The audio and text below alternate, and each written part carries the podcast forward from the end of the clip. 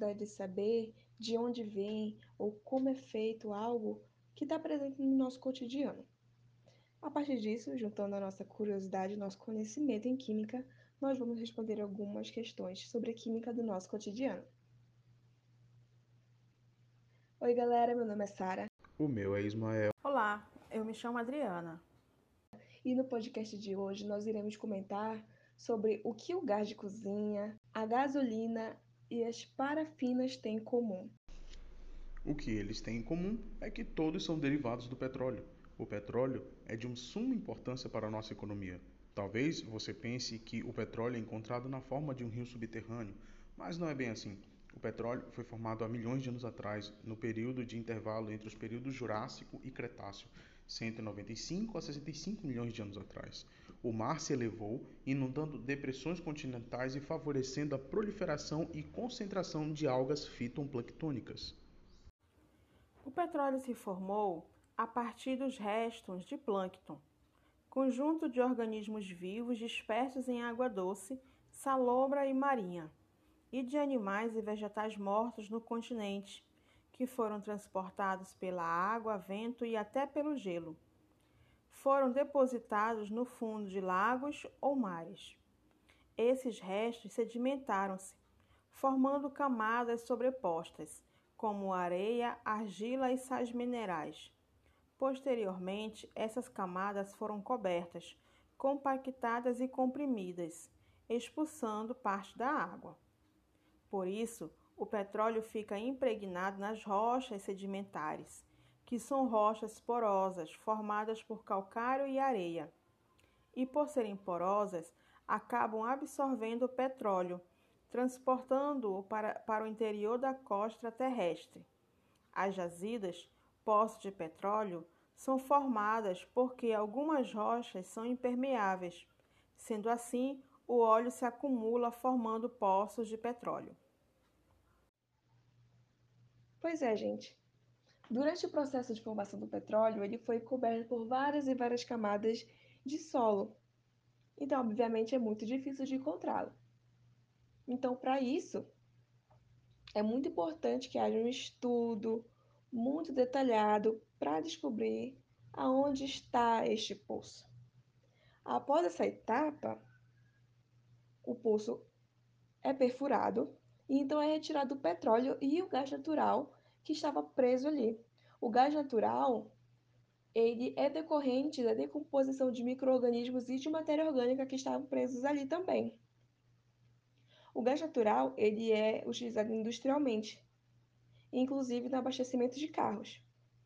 Já o petróleo, ele é levado para as refinarias e colocado nas torres de destilação e aquecido a altas temperaturas. E a cada temperatura é extraído um produto diferente. E como vocês já devem ter notado, o petróleo é um líquido de cor negra. É bastante viscoso, sendo menos denso que a água, e é insolúvel em água e por essa razão que é extremamente necessário a sua retirada da água quando acontecem acidentes de derramamento desse óleo, que se não for retirado irá prejudicar toda a vida marinha local. Quando extraído, apresenta uma grande quantidade de hidrocarbonetos alifáticos, alicíclicos e aromáticos. E não somente isso, também é possível encontrar componentes metálicos como níquel e vanádio. O petróleo é a principal fonte de hidrocarbonetos, pois o petróleo fornece inúmeros combustíveis e matérias-primas para a produção de plásticos, detergentes, fibras têxteis, borrachas, tintas, entre outros, e está presente também no gás natural. Bem, eu falei no início que a nossa conversa era sobre o que o gás de cozinha, a gasolina e as parafinas têm em comum. Nós já falamos aqui que eles são derivados do petróleo, o gás de cozinha é uma mistura de gases, que é o gás butano e o propano. A fórmula química do gás butano é C4H10 e a do gás propano é C3H8. Os dois são hidrocarbonetos e as suas cadeias são abertas. Já a gasolina, a sua cadeia é maior do que a do gás butano e propano. O que é mais comum ouvir é que a gasolina possui a fórmula C8H18 Mas a verdade é que a gasolina ela pode conter entre 7 e 11 carbonos na sua composição, como o C7H16 e a C11H24. E a sua semelhança com o gás de cozinha é a relação do tipo de cadeia. A gasolina é um hidrocarboneto de cadeia aberta. Bom, a parafina é outro derivado do petróleo e pode ser usada de diversas formas, como combustível, giz de cera, embalagens e até mesmo em cosméticos. Vocês sabiam? Bom, nem todos os cosméticos usam parafina. Um exemplo são os produtos veganos e os orgânicos, que não usam petrolatos em suas composições. É, então, é muito comum a gente ver por aí, nos rótulos de cosméticos, até mesmo de remédios, que eles não contêm petrolatos. Mas afinal, o que são petrolatos?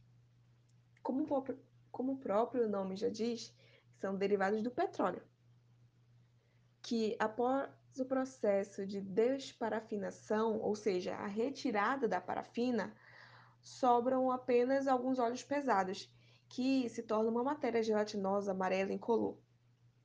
Como é um composto barato, ele é muito utilizado nos remédios, produtos para cabelo e outros cosméticos. É muito importante a gente lembrar que ele também pode ser chamado de vaselina, óleo mineral ou parafina líquida. Por isso é muito bom a gente sempre ler as embalagens, porque às vezes eles dizem sem petrolatos, mas eles dizem outros nomes e eles acham que podem nos enganar, mas não vão nos enganar agora. Agora você sabe. Mas por que, que muitas empresas estão parando de utilizar os petrolatos? Bem, isso acontece porque os petrolatos eles agem formando um filme sobre a área onde ele foi aplicado. Ou seja, ele vai bloquear a evaporação da umidade natural da nossa pele ali naquela área. Aí você pensa: ah, se bloqueia a umidade natural, significa que a água vai ficar presa ali. Então, a nossa pele, o cabelo, vai continuar hidratado por mais tempo, certo? Não. Porque é muito importante que a nossa pele, cabelos, enfim, tenha essa troca. Porque nesse processo, micro-organismos estão ali presentes também saem.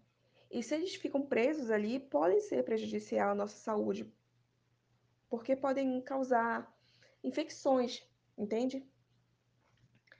É, e mesmo que o petrolato em si ele não seja considerado tóxico, ele pode ser facilmente é, contaminado durante o processo de refinamento por hidrocarbonetos aromáticos policíclicos. E mesmo que ele não apresente muitos problemas de segurança quando ele é refinado de uma maneira correta, não são todos os países que exigem essa comprovação, de que esse processo ele foi não carcinogênico, ou seja, que não ocorreu ali a formação de compostos cancerígenos. E no Brasil, nos Estados Unidos, não existe uma legislação que exija isso do fabricante. Mas aí você se pergunta, tá, o que são esses hidrocarbonetos aromáticos policíclicos? Bem, os hidrocarbonetos é um estudo que está dentro da grande área da química orgânica. E assim como o nome já sugere, os hidrocarbonetos, eles possuem carbono e hidrogênio na sua composição. Ou seja, essa classe de compostos é formada apenas de átomos de carbono e de hidrogênio.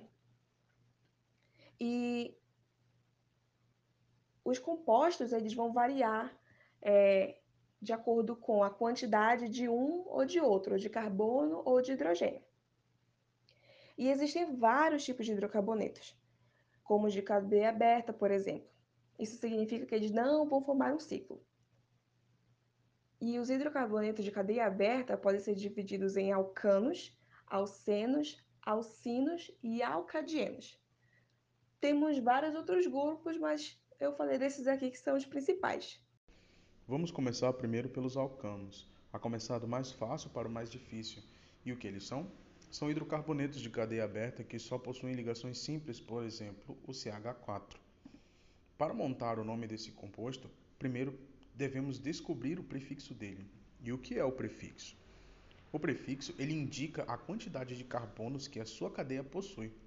Devemos lembrar que quando um composto tem um prefixo MET, MET, significa que o composto tem um carbono, como por exemplo o metano. Quando o composto ele possui dois carbonos, o prefixo dele vai ser ET, ET. Quando tem três carbonos, é prop, P-R-O-P. Quando tiver quatro, é but, B-U-T.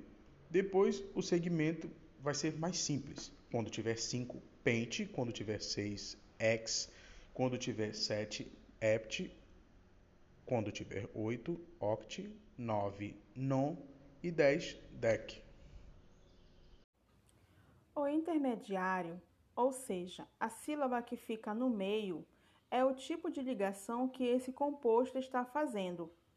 Os alcanos será sempre ligação simples e para ligação simples usamos o infixo AN no meio da palavra. Nos compostos com ligação dupla, usamos o infixo EN e os chamamos de alcenos. Para uma ligação tripla, usamos o infixo IN e o chamamos de alcinos. Para duas ligações duplas, usamos D-I-E-N de alcadienos. Vamos para um exemplo. O pentano. Só pelo nome pentano, a gente já pode saber que esse composto ele é um alcano, que ele tem cadeia aberta, cinco carbonos e apenas ligações simples. Para escrever essa fórmula, a gente não pode esquecer jamais que o carbono faz apenas quatro ligações, apenas quatro. E para saber o número de hidrogênios, existe uma fórmula geral, que é C de carbono, N, H de hidrogênio, 2N mais 2, onde o N significa o número de carbonos. Por exemplo, no pentano, seria C5 H2, 5 mais 2. Ou seja, 2 vezes 5, 10 mais 2, 12. Certo? Então, a fórmula é C5H12. E no caso de alceno, a fórmula geral é um pouquinho diferente, porque ocorre uma ligação dupla. Então, a fórmula é CnH2n. Simples assim. Também é muito importante destacar a importância de identificar o local da dupla ligação, porque dependendo do local onde ela está, o composto muda. O nome dele vai ser diferente e o comportamento dele também vai ser diferente. Por isso é bom é, começar a contar, é, enumerar o composto a partir do carbono mais próximo da dupla ligação. Por exemplo, o composto que tem seis carbonos com uma dupla entre o carbono 3 e o carbono 4. Temos o X3-eno.